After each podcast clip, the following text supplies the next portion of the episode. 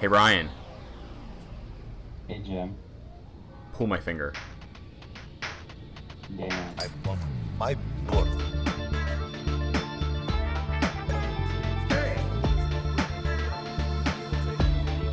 Nothing's impossible. How does that make you feel? Baby Diego was stabbed outside a bar in Buenos Aires after refusing to sign an autograph. Witnesses at the scene say that Diego spat in the face of a fan who asked for an autograph. He was killed in the ensuing brawl. Hey everybody, it's Ryan from I Want My Bird podcast. We're back with our second episode and trying to make it much less rough. So we're going to introduce ourselves first. I'm Ryan. I'm a healthcare worker that loves anonymity, so I won't go into too much about what I do. But we, uh, I really specifically love film and uh, talking about film, and uh, so does my partner. So that's kind of what this podcast is going to be about. Um, you know, we can delve into other aspects like politics and music and other forms of media. Um, but uh, we're here to uh, entertain you. And hey everyone, it's Jim um, at NeoNeurotist on Twitter. Um, I am really into politics, film, history, whatever. Um, and we're we're really excited to introduce um, Children of the Bird. No, I'm kidding. Uh, Children of Men, um, a 2006 film by Alfonso Cuarón, also known for um, Harry Potter and the Prisoner of Azkaban, Gravity, Roma, and others. What's your favorite Alfonso Cuarón film, Ryan? That's not Children of Men. Well, I would definitely put Children of Men first, but um, I actually really liked Roma. Um, I I think it got the praise that it deserved, but since it got it, it was one of those early, um, you know, uh, best picture types of movies to get released on a streaming service and not really in movie theaters. Um, but I, I think that it kind of flew under the radar because of that. It didn't really get as much um, cross-platform press coverage because it was also kind of about like um, you know it wasn't a very American film. It was more uh, I think it was set in Mexico City. I want to say. Yes, Um, the Roma neighborhood in Mexico I, City. I really, I actually really enjoyed that. There's a couple scenes in there without spoilers that I found were extremely powerful and very well done in that kind of Alfonso Cuarón uh, one shot take that isn't a one shot take, but kind of is this like long, dramatic, drawn out scene. Um, and a, a couple of those in Roma I thought were very powerful. Yeah, I, think um, I've seen every Alfonso Cuarón film that has been released theatrically, um, except for Roma, which um, I have not seen yet. Oh, It's cool. on my list. Um, I love the period of time that it's set in. In um, was it the 1980s in uh, Mexico, um, or the early Um, it 90s? was Either the 70s or 80s. It was, yeah, it's set in the early 70s. Right. So I've seen Y Tu Mamá También, which um, is a fantastic film. It's really funny and really fucked up, um, coming of age film set in Mexico, um, and it's really good. I- I'm not sure if you've seen that one yet, Ryan. I have. I have. I watched it. Um, I remember I sat down and watched it when I was kind of uh, maybe in high school when I was kind of opening my uh, range of, of movies that I wanted to watch. I don't think I fully appreciated it at the time of viewing. Um, But I certainly, I, I- you know, I watched Children of Men when I was probably in middle school or high school, and uh, that kind of keyed me into Alfonso Cuarón's uh, expertise. So I wanted to watch other films by him. But at the time, outside of Harry Potter, a lot of his films were more, um, I would say, inaccessible to kind of uh, younger people or maybe uh, more uh, amateur viewers. Yeah. Um, I- I- I, I- certainly have an appreciation after kind of reflecting on it after a while. I find it pretty fascinating that um, the you know Warner Brothers would go to Alfonso Cuarón after uh, Chris Columbus, right, for Harry Potter, because Chris Columbus comes from you know Home Alone um, and other children's films, and then goes to do Harry Potter, which makes sense, right? Um, Yeah. but then they go to Alfonso Cuarón, which the only films that he was very well known for before Harry Potter was E Tu Mama Tambien, Great Expectations, which came out in the 90s, and Little Princess, which I've never heard of. Um, and so like it's a very strange pivot, which I think worked out well because I don't know if you agree with me, but I think Harry Potter and the Prisoner of Azkaban is the best Harry Potter film as a film. Maybe not as an adaptation, but as Um, yeah, a film. And I think I think Harry Potter films you um, you kind of conflate your uh, nostalgia of each film. Like personally, I actually like watching the fifth and sixth one the best um, for just personal reasons. I think, but I think on a technical level and uh, uh, filmmaking level, the third one is certainly the best. right. Um, you know, but I think I think I think in terms of like personal preference, I think I think the fifth one is actually probably my favorite, which I know gets dunked on. no, I, I actually am. I'm fairly pro. Uh, yeah, it's it's uh, it's uh, movies like that are just nostalgia, you know. Mhm. I, I, and I and I know that they're they're good movies, but you know, in terms of personal preference. yeah, you know, Alfonso Cuarón walked, so David Yates can run. But I, you know, I, I got to say, like, what what are like the main um, things that make a Alfonso Cuarón movie a Alfonso Cuarón movie? I, I think the number one thing you, you've already mentioned is extremely long takes, um, and some of them are true in camera long takes, and some of them are you know stitched together in creative ways that you can't tell unless you're doing you know, frame by frame. Um, however, all of his movies, at least since E to Mama Tambien, does this, um, including Harry Potter. Gravity has probably the longest takes. Um, Children of Men and Roma, they all have this um, one element. Um, what are some other elements that you know Alfonso Cuarón leans onto? Do you think? Um, well, I mean, certainly to borrow from something that comes to mind from Children of Men and Gravity, um, you know, I, think he certainly likes to conflate uh, history into a lot of his films. Mhm. Um, you know, he, he uses a lot of Christ-like imagery uh, in Roma.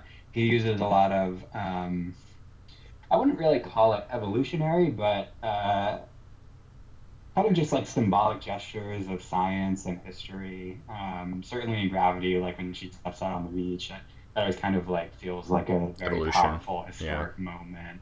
Um, and certainly in Children of Men, he borrows a lot of European uh, art history that he literally puts in the movie um, in, Yeah. in certain shots. But I think I think having a flair for for history and the past is uh, something that I see in his movies a lot. One other thing I, I've noticed, I, I'm ripping this from a, um, a well known YouTube um, video essayist, but something that Alfonso does a lot is he pulls the camera away from the main characters sometimes, and he just lingers on things going around, going on around them.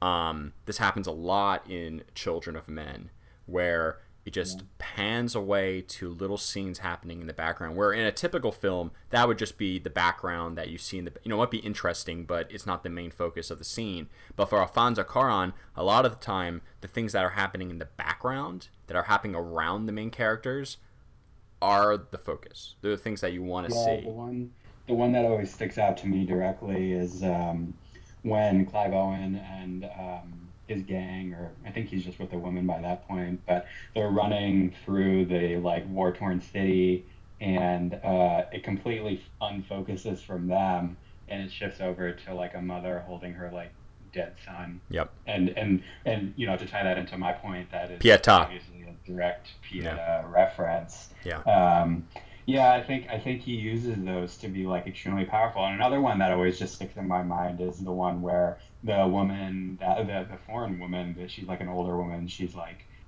speaking uh, her language, and he just takes like ten seconds to just show how miserable she is inside of that kind of uh, foreigner prison or cage, I guess you could call it. It's a concentration camp, right? That's what it really Yeah. is.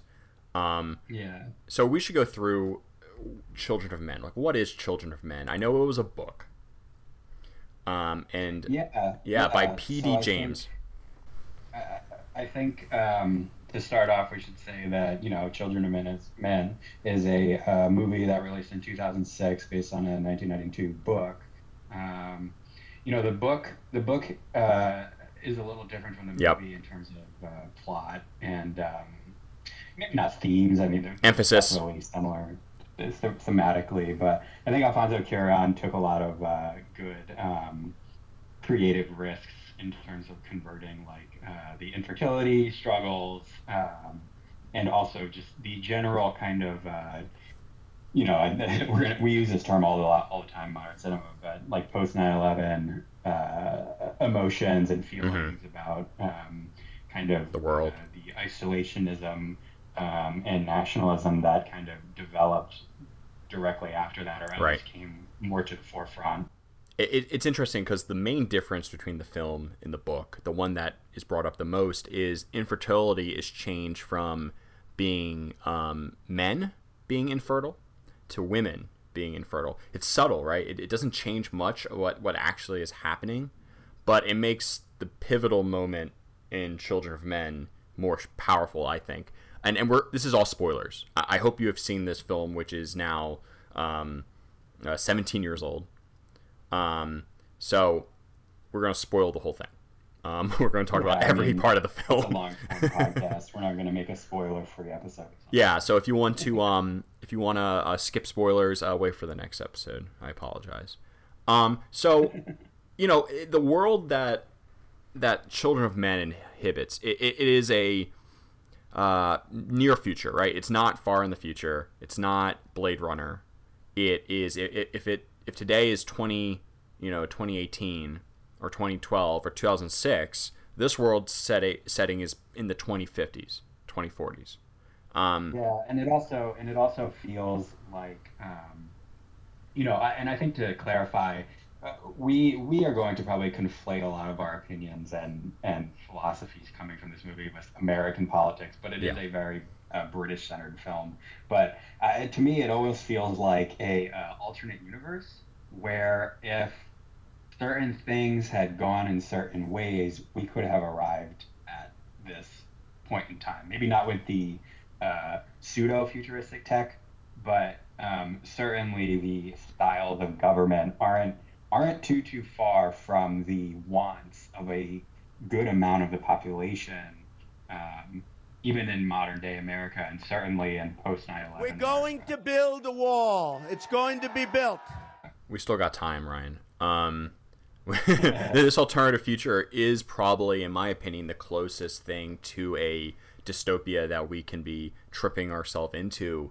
Um, though it, it is interesting because it's not clear in the beginning. You have a quick shot of what happened around the world, and it looks like the world collapsed when the infertility um, epidemic began into war, violence, genocide, famine, um, and only Britain remains.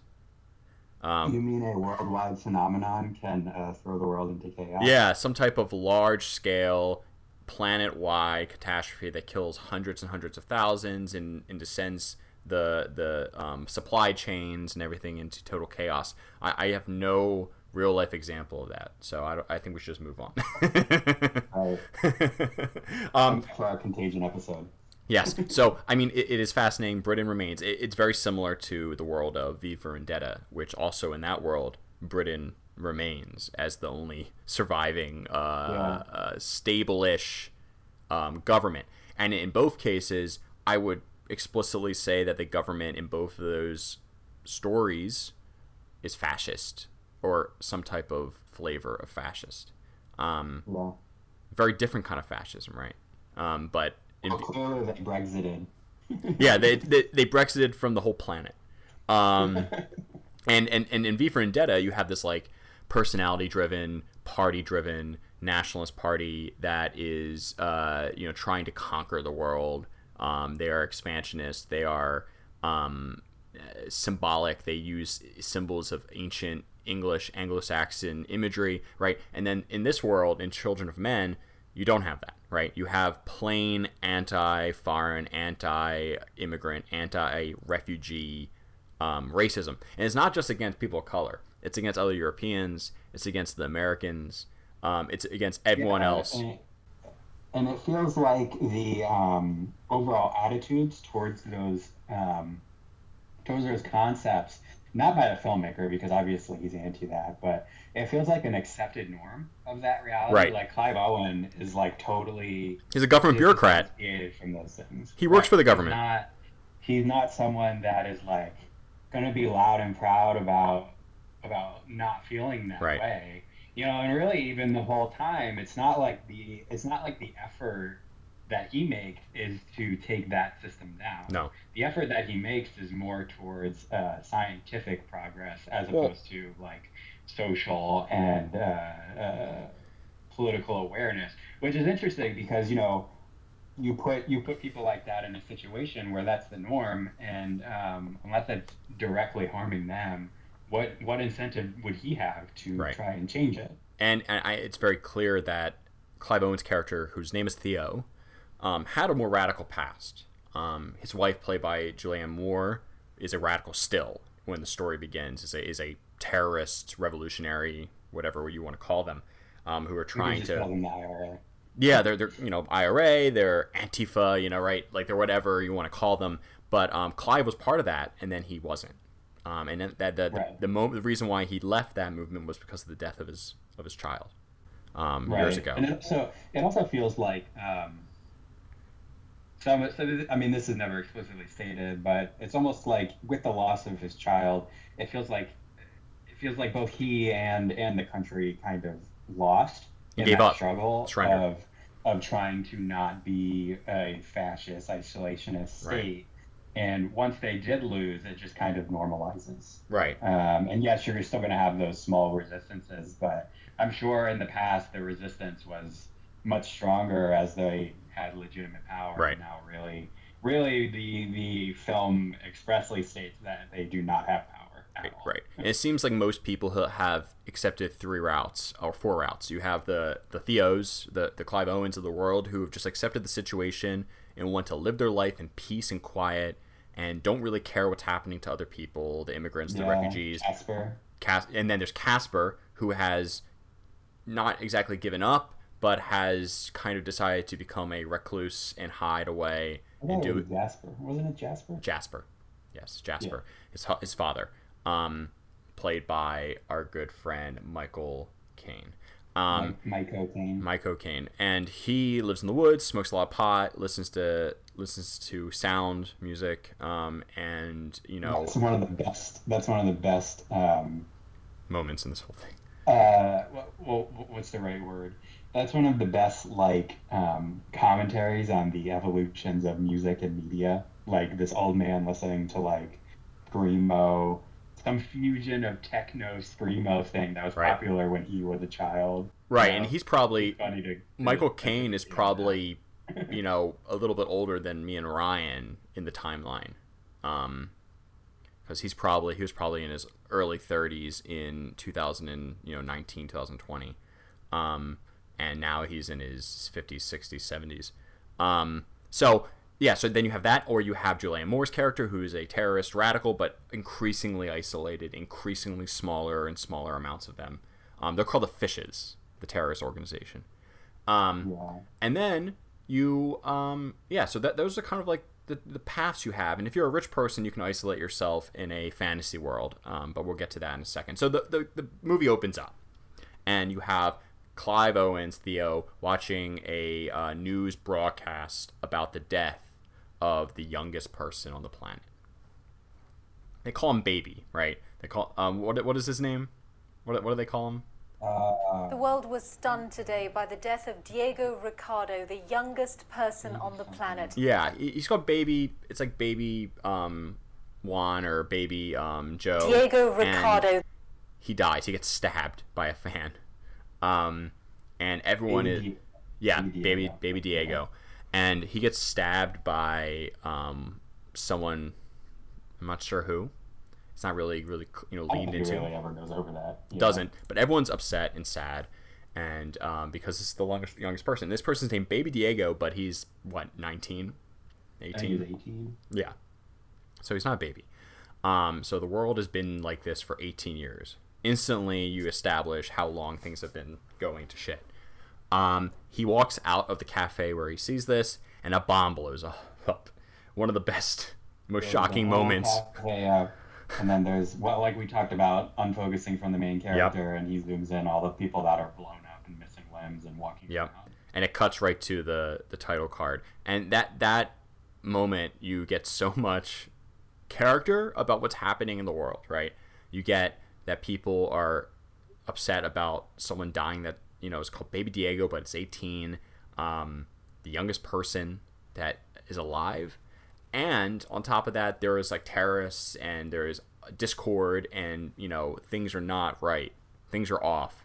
Um, and and britain stands alone. It sets uh, what's what's so great about that intro is that it sets the um, it sets the tone for the rest of the movie. You know, Right. this is not a fun world. It's not happy, and you know it, it sets the entire stage of um, what's going on in the world in the matter of what two minutes. Right. It's just so good at world building, and I think that's a really. Uh, really, really, uh, you know, person at the top of his game in Cuarón in, in Cuarón, where where he, he takes two minutes to just completely throw you and immerse you into a universe, which is fascinating. a little note I wanted to uh, say that that Theo, Clive Owen's character, and Julian, Julianne Moore's character's son died during a flu pandemic. Right. Right, which is you know nothing to do with real that, life That puts a lot of more. Uh, that that just gives more um, texture. development. I guess, and- and- So th- things go on, and he, he decides to uh, to to take off early from work because he's upset about uh, Baby Diego, which he's not really. He's not upset about ba- Baby Diego. He, he does not care about Baby Diego. and, his, and his ears are ringing in the office from being right next to a bomb attack. right. He, I mean, he just wants to go home. Um, and he goes home, and there's a commercial on the screen for a suicide pill, which seems to be normalized in the society to kill yourself to get yourself out of what's going on. Um, and he gets eventually, quickly, kidnapped um, by his ex-wife and a little group of terrorists. They interrogate him, and then he uh, gets uh, let free. Right? yeah, he gets like dumped out of the van. Yeah. He gets extorted. So his wife in that scene is offering him um, because he has he has some like low level security clearances. Yeah. Um, she wants him to just do a mission. Right. Um, he doesn't know what the mission is. Um, he just wants she. He's like, you have to transport this refugee to uh, somewhere, basically. And- Um, and he said no. yeah. And at first, the only thing he was asked to do is go um, get a um, more higher level um, in with one of his friends, who is one of the rich people that have cloistered themselves away.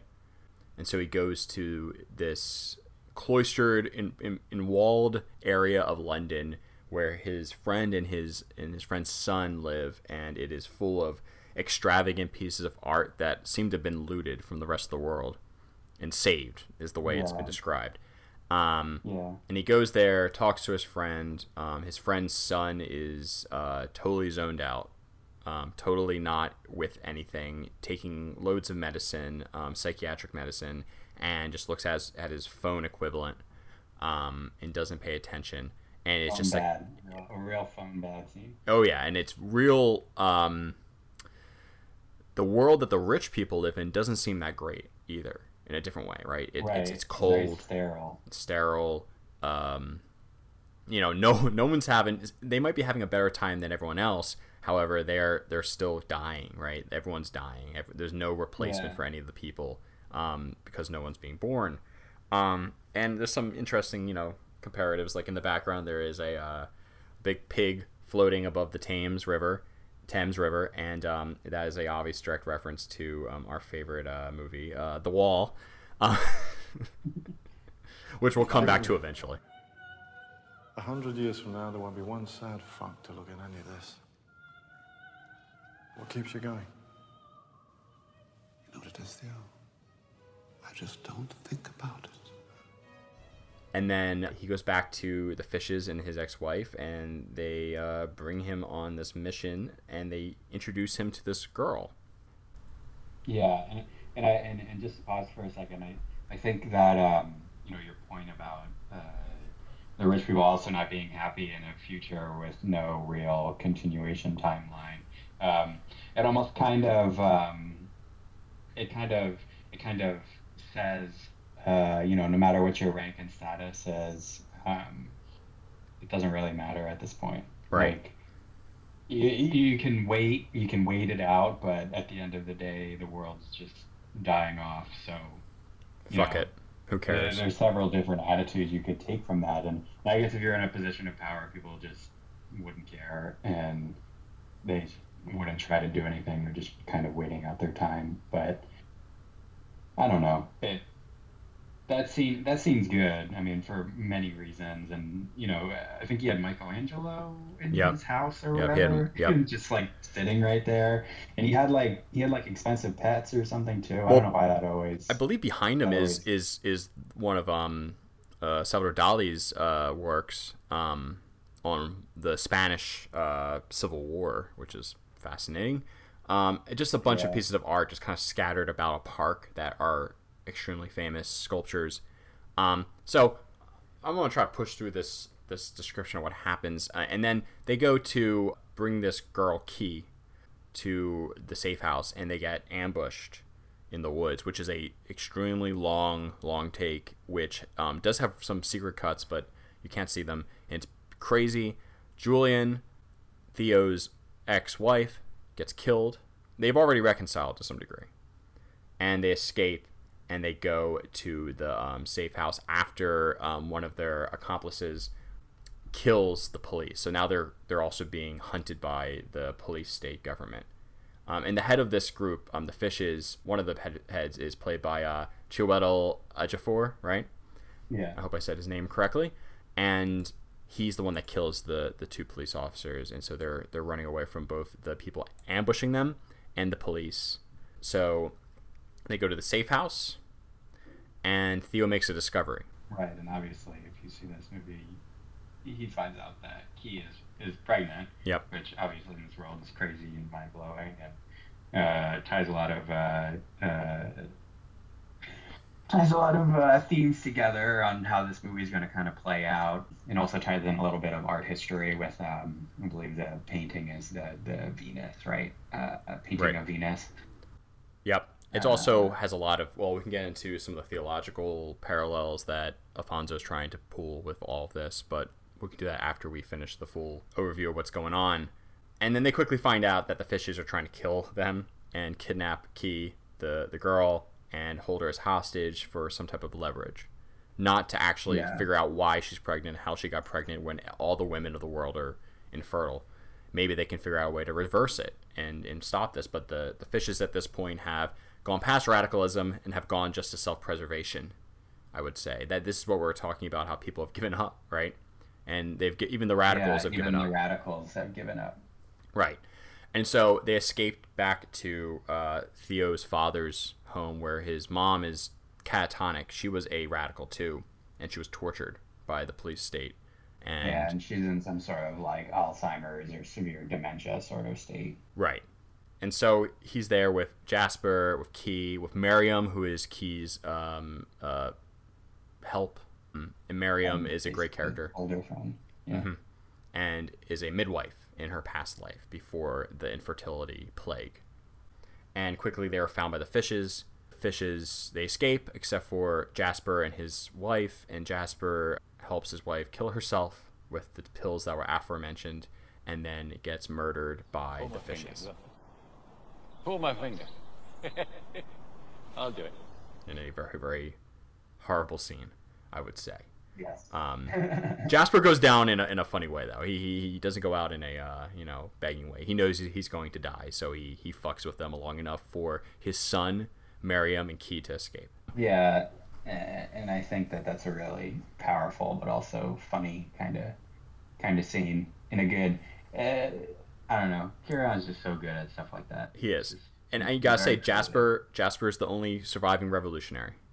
he he sacrifices himself for his his son for and for Key because he he was talking to Key very you know uh, intently earlier, and um yeah Yeah, They- I think in somewhere in that process you learn that Key's entire goal is to get to this um, basically ship with scientists on it to kind of Mhm. see what they can do with her to see. Um, you know, if if if she can uh, uh, help them kind of rediscover how to get people pregnant, Right. and that kind of um, and, and and a really good point that I, I believe the movie makes at some points is that they don't really even know if it's real. Right, the Human Project. yeah.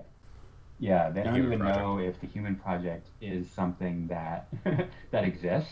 Right. They just kind of have to have the hope to they kind of have to have hope that it does exist, which also ties into themes.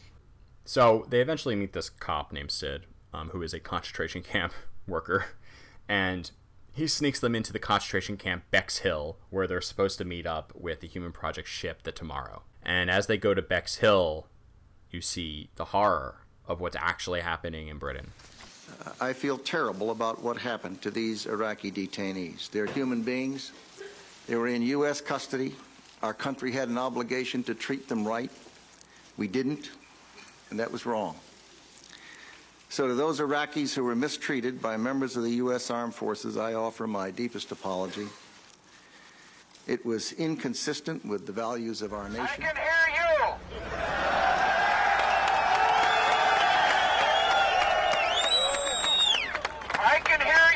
The rest of the world hears you. And the people. And the people who knocked these buildings down will hear all of us. You, see the, the tortures, the executions, the imprisonment of immigrants, refugees, uh, non British people. Um, and Yeah. yeah, Very deep very deep Holocaust concentration camp themes. and the. I think the thing that makes Alfonso even more powerful is he mixes the the Holocaust genocide images with current, easily identifiable atrocities that America and Great Britain were doing in the Middle East. And this is 2006, so this is just when the anti-Iraq war stuff was really coming back to the fore um, after almost not existing after the early protests in 2003.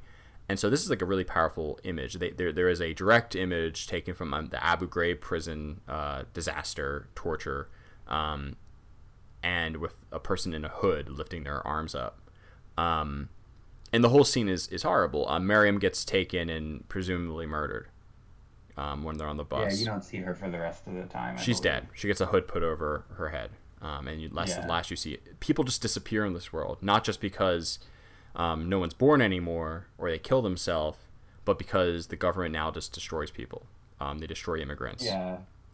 You would think that, yeah, wrap, you know, so so now um, it's just Clive Owen and uh, Kee uh, alone trying to get through this world, trying to get through this horrible, basically minefield of, of getting caught. Um, a revolution breaks out.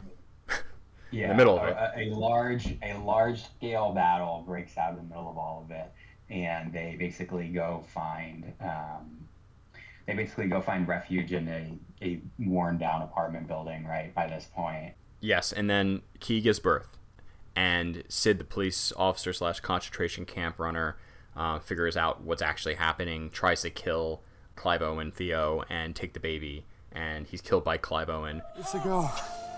It's a... Kee, you've got to go. They escape to this house that's under assault by the by the British military, and when everyone is when it is revealed that the baby is alive, that there is a baby that exists, everyone stops fighting. There's a Yeah. perfect silence over the scene. There is this music that is just it, it is a um, recapsul- capu- encapsulation of the song Ave Maria. Um, Yeah, as they walk down the steps. um, it is a top cinema moment. Yes. You know, And it's peop- just one of those moments that is very, very powerful. and, and Theo and, and Kee and the baby walk down the steps, and people kneel down to pray. People touch the baby, and then once they get down to the steps and the soldiers let them go by, the battle resumes and they run. And they get to the docks. They take a boat out, and it's discovered that Theo has been shot, and Theo Yeah. is dying. And as Theo is dying, Kee looks up, and a boat appears called the Tomorrow. We don't know what the boat is. We don't know if it's from the Human Project. We don't know if it's the government. We don't know anything, but all you're left with is Kee, her baby, the dying Theo, in this light. and then the movie ends. It's over now. Um, Yeah. And Yeah. Very, the last the last third of that movie is extremely. I mean, the whole movie is extremely powerful, but the last third of that movie is just a roller coaster of uh, of every scene just popping off left and right. Right, you right. know about war and hope and and grieving and loss and, and kind of um, make a difference. Right. I guess is the right way to say it. so, so I'm going to go on a, on a tangent real quick about like a big theme in it, it which is, is religion. Oh, don't grovel. One thing I can't stand is people groveling. Sorry. or at least religious imagery and names and um, parallels. Um, the big one is this is a Christmas movie. um, a few people have, uh, have mentioned this before. This is a film about Christmas, about a virgin birth, right? It's she's not, you know, it's not a virgin birth, but it's about someone who could not get pregnant, getting pregnant and having a baby miraculously, effectively. It's never explained how she was actually able to give birth. Um, Or get pregnant. or get pregnant. Um, her caregiver, the person who guides her before Theo appears, is Miriam, which is just a you know Arabic um, and other language way of saying Mary. The main character Clive, that Clive Owen plays is named Theo, which is Latin for God. You know, it, it's very it's kind of on the head, I think, a little bit, but it's not. the The terrorist organization that is a main part of this whole story is named the Fishes, which has a lot of parallels to Christian imagery of, of fish of being the you know the people um, of God. Um, obviously, they have uh, turned astray, and then the birth of the baby is in this desolate, you know, not not saying the cave outside the inn, but you know, in this collapsing house. It's not a it's not a uh, a safe, a hygienic dirty mattress. on a dirty mattress. no, yep, um, With no um, medical tools available. none at all. washes his hands with alcohol to sterilize them, which I don't really know about that, but Right. you know, and, and I think another I think another um, to add on to your religious uh, imagery, there's certainly stark parallels drawn between how religion is manipulated and uh, used to the benefit of of certain groups versus the story of of actual religion and, and the messaging that is is kind of I, I guess supposed to be interpreted. You know, there, there's uh, a couple scenes in the movie where religious factions are kind of seen as these oppressive cults that you know go around and start chanting and yelling at people and and kind of drawing drawing more of a parallel to uh, how certain uh, evangelicals act today, certainly in parts of America. But he also uses religious imagery to um, convey the the overall messaging of uh, the birth of Christ not being this large sanctimonious celebration, I guess, by by by a high order society, but rather uh, among the peasants. And certainly those those two themes kind of play on each other of of, of extortion of religion versus kind of the actual symbolism and messaging that that should be used. Right. I, I grew up. I, I think it's interesting that the Christmas story that you know I grew up in a Christian uh, family. I'm not very religious anymore, but I grew up in a Christian family, and you celebrate Christmas. You know, little baby Jesus. It's a very cute story. Gets visited by donkeys and and cool kings and shepherds and stuff, and then you forget the same night Herod kills thousands of little babies. right. In order to find, in order to to destroy Jesus. Right. And and so the story of, of the birth of Jesus is also a story of like mass murder. Um, which I don't know. It has some you know some parallels to this story. And I, I think this story just kind of is about hope, about faith, about getting through impossible uh, situations. And it is also a, a commentary on what was happening in the world in 2006 in Iraq and Afghanistan. And intentionally or not, preluded a lot of the things that we are dealing with in America now and in the world now with refugee. This is before the refugee crisis. This film came out. Yeah, and and I, I certainly think that even yeah, because when was the when was the refugee crisis? um, 2011. in Europe. 2011. Arab Yeah, Spring. and that was when that was when the Germans um, took in a lot of them, right? Right. Took in a lot of refugees from Syria and North Africa and started the, the extremely reactionary movements in, in Europe, like uh, AFD in Germany, the UKIP in Great Britain. It's what led to, in a lot of ways, to Brexit. Led to a National Front uh, gaining power, some power in France, and and Yeah. inadvertently led to Donald Trump. Even though America never really took in a lot of refugees, and a lot of the countries that Yeah. that actually had the reactionary movement win, like in Hungary with Orban or Poland, did not take any. Like it was very minimal. And you know th- this this film and the story, you know, it's not just it's not just Alfonso, but it's also you know uh, J- P.D. James who wrote the book. Really do does prelude some of the you know what was going to happen in the next decade and a half. I, I, I wish I could sit down and talk to Alfonso. Everyone, uh, we have Fonzo on the show today. No, I'm kidding. but I would love to talk to him. I, I certainly think that it's hard to really use uh, pieces of media as a guide, but it's good to kind of draw emotions and, and feelings and guidance from them. And certainly over the last couple of years, the uh, anti-immigrant sentiment has been amplifying every year, and and it's it's funny how it parallels very closely to the movie and the book, but I I don't know, you know, it it it it's a movie about hope in a hopeless world, Right. which is kind of interesting to think about today with maybe even larger themes of climate change and and dealing with uh, having hope while simultaneously knowing that the path that we're on, whether it pertains to climate change or or in America, legislatures um, of a minority of people kind of dictating the flow of the country. Um, you know, finding hope in that can be difficult, and Right. I think I think that Children of Men is is kind of similar in that way. Yeah, I, I- also think, you know, I, I have to read this a little bit, but, you know, Alfonso Cuarón's from Mexico. And I, I cannot not think that when he was making a film like this, he was thinking about the situation of uh, Mexicans trying to come to the United States, or, or people from Central America going through Mexico to come to the United States to escape horrible violence and torture that, in a lot of ways, the United States had funded and created in Central America and South America and how that aligns with this. I, I'm going back to, to Christian religious imagery. I think the the hooded man raising his arms, tortured both in Abu Ghraib and in this film, does have some elements of looking like uh, Jesus on the cross.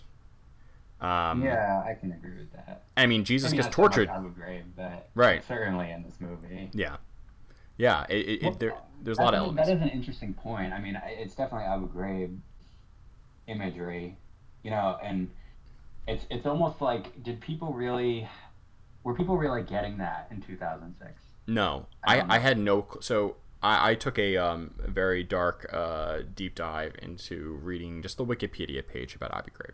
You know, probably the most le- you know top level, thin level of readings and research into it. And when I stopped reading it, I think I couldn't get out of that hole for like four or five days. Yeah. It, it is worse than you think, and you know, there's a statement made in, in, the in the Wikipedia article, and then you're like, is that real? And it doesn't say it is or not, and you're like, oh, they kill children, like they, you know, like stuff like that happens in that in that Wikipedia article, and I don't think Americans specifically really could comprehend it. That people would just one day turn up and just torture people in the most humiliating and disgusting and um, uh, I can't even describe it to be honest. It's a snuff film basically. Like that's what it feels like. You're reading like a fake murder. It's it sounds like Ted Bundy. Yeah, yeah, and I think kind of drawing from Abu Ghraib is is uh, kind of the concept of um, this word's controversial, but indoctrination, where you get in these systems that are already set up, and you just become a part of that system, Right. and you perpetuate the crimes. Right. And similarly, in in the universe of Children of Men, where the people who run it are just a long-standing tradition tradition of those indoctrinations. You know, it, it's just something that happens unless you kind of not not always happens, but these ideas of authoritarianism and and um, exclusion and isolationism kind of can just happen. And, and I certainly think that going back maybe a century to the way that Irish immigrants were treated when when they came to America, and now they're kind of in that system in modern times of, of, of heavy police enforcement and Right. in a lot of different areas of the United States. You know, I, I- I think I think that that kind of melting pot that we talk about can be both good and bad. Right. And it, it is very, um, you know, it, it is an incredibly prophetic film in some ways. And I definitely recommend it, uh, especially in these times. I, you know, it's one of those films that definitely is a Christmas film. And you should watch it during December and think about it. And, and you don't have to be religious to, you know, care about these images images these are really powerful images right that a lot of people on the planet can relate to and i think that's why Cuarón uses them. It's not because he's trying to force you to believe in any of it. It's because these images are are short short form. They're they're short shortcuts for people to understand what he means. Sacrifice or hope or faith or whatever feeling, right? So yeah, and the end is very you know, you don't have an end that is like we won, Theo won. He did what he had to do. You you don't know. You don't know what's about to happen with Kee. I mean, and and it's funny to postulate the after. Like, did the government change? No. no. No. No. Did uh, you know? Maybe they could have births again, but is that going to change? Is it too late? Is that going to change the government? No. It's interesting. You Um, the final uh, words that are said at the end are "shanti, shanti, shanti," which is something that, that Jasper says and whispered throughout the, the story, and that's the word in Sanskrit for the end Yeah. And and peace. Yeah, and I, I certainly think that it's it's a an advocacy of not being okay with the norm because even if Clive Owen's character didn't change the whole world, his one actions and, and the actions of everyone that helped him were enough to do a do an act of good that can help the world. And I think Cuarón in a lot of his movies centers on having some sort of good faith and, and hope and, and, and the wanting to change to make things better, I guess. What was his follow up to this? I think he took it off until Gravity. I Gravity. Because Gravity was like 2013, maybe, and he was gone for a while. I don't know Yeah. what else he was doing. It was it was seven years between Very Children of Men. movie, but Some similar themes about very, life. Very, very more reliant on the visual and almost not art house, but just just the cinematography. I mean, there's great cinematography in Children of Men, and it leads to a lot. But but Gravity was very reliant on things like that. And and honestly, I'm not. I don't. I don't think Gravity is like a, a masterpiece movie. But Gravity um, is a great film to see in theaters, which unfortunately yeah, means it's a good ride. Yeah. But yes. it's it's certainly no Children of Men, but um, Roma is certainly a Children of Men. Uh, that that movie I could also do another episode on because it is very very, it's very good. So Ryan, you're you're the one that actually introduced me to Children of Men. Um, and this was back in 2012, 2013. Was? Yeah. I thought you saw it already. Oh, I did not. When I yeah, when we started college together, we watched a lot of interesting films. Um, I think the big three were Children of Men, In Bruges, which I watched when I was skipping a class with Ryan when he was studying, and then the third film was Twelve Monkeys, right? Yeah, I was gonna say Twelve Monkeys. Twelve Monkeys was the other film, and so Twelve Monkeys is very similar to Children of Men, which is funny. they you know futures you know but yeah they they all have interesting f- vibes to them I, in bruges needs a whole episode on its own for a lot of reasons again a film a Yeah, lot talk about hope.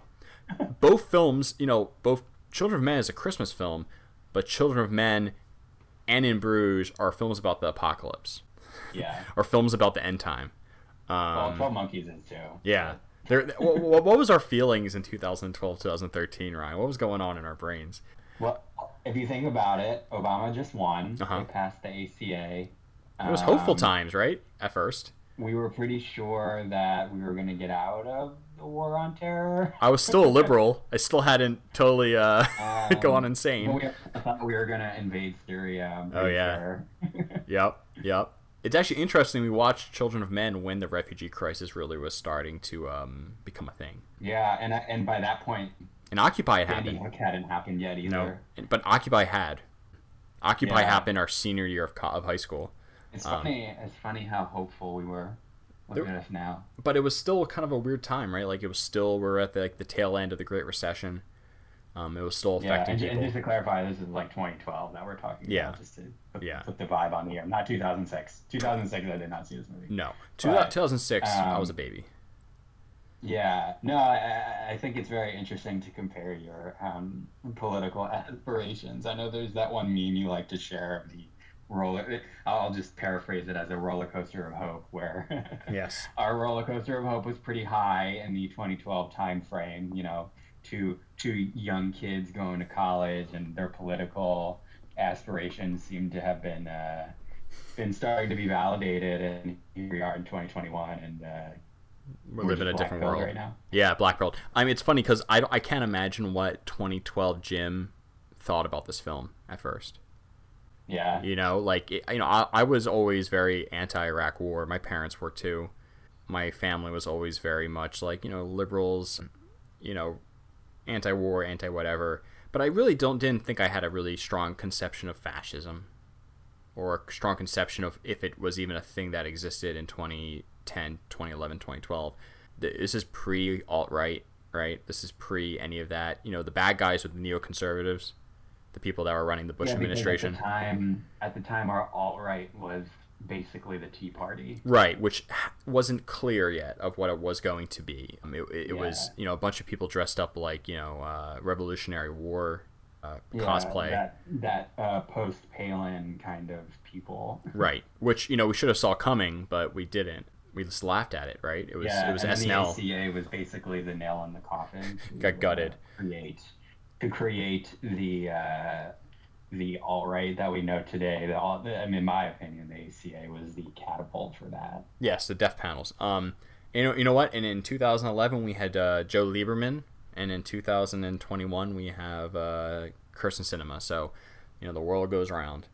Yeah. And here we are. So I, I really think that Children of Men is a must watch for anyone who's interested in film, in allegory, in music, in cinematography, in you know, if you're cool. Yeah, and, and for me, I think I think Children of Men is for for people that just appreciate those those kinds of filmmakers that try to make high art cinema, but also make it extremely accessible to anyone because it is a blockbuster movie with the underpinnings of almost almost an art house film and, and in terms of how much it relies on imagery and cinematography a lot. And I don't think it was that huge in 2006. It wasn't, but it, it, it, it by no mean by no means was. But what I mean was, it's filmed in the style of a blockbuster, where there's large action set pieces, and um, you know, it's meant to entertain. It's not always meant to just be a dreary drama. A- Actually, I got something to say. It actually bombed. It lost money. Yeah, it uh, it did not do well in the box office, unfortunately. I, I can't imagine why. you know, like I, I, I can't imagine the, the people's mindset in 2006. You know, this film would have landed perfectly in the past 10 years, Yeah. right? Oh. But the past five years. But in 2006, this this movie was not going to land when George Bush was still president. So yeah, Children of Men. You know, Children of the Bird. We what will we do next, Ryan? I think we're going to do something Halloween themed for the next episode. Most Yeah, likely, something Halloweeny. yeah, Halloweeny, something something good. Um, we have a lot of options for that, so we'll we'll figure them out. We might do a quick poll on the Twitter, and most likely our upcoming podcast will be posted mainly on Spotify. Um, We have a limited amount of space we can upload onto SoundCloud. Look out for uh, our next episode on Spotify. This episode will be uploaded onto both Spotify and SoundCloud, so check that out. My name is uh, Jim. Uh, my Twitter handle is at Neo neoneurotist, and uh, please follow me there. And Ryan, I'm Ryan. My Twitter handle is mpatientryan with an M. Uh, you can follow me on Twitter uh, to get my insane takes and replies when I get angry at work. and you know what? We all get angry at work, and uh, you know sometimes we really want our bird and we didn't get it. Um, and you know sometimes you have to make a uh, electric whip to attack the um, uh, the Formula One race in Monaco. Um, Sometimes you just got to be Justin Hammer. You just got to be Justin Hammer. Eh, When you're Justin Hammer, everything's a nail. So, on Yes. that note, uh, this was um, I Want My Bird podcast. Um, this is Jim and Ryan, and we're signing off. Have a great, great October. Goodbye, everyone. Yes, Mr. Frodo. I want my It's over book.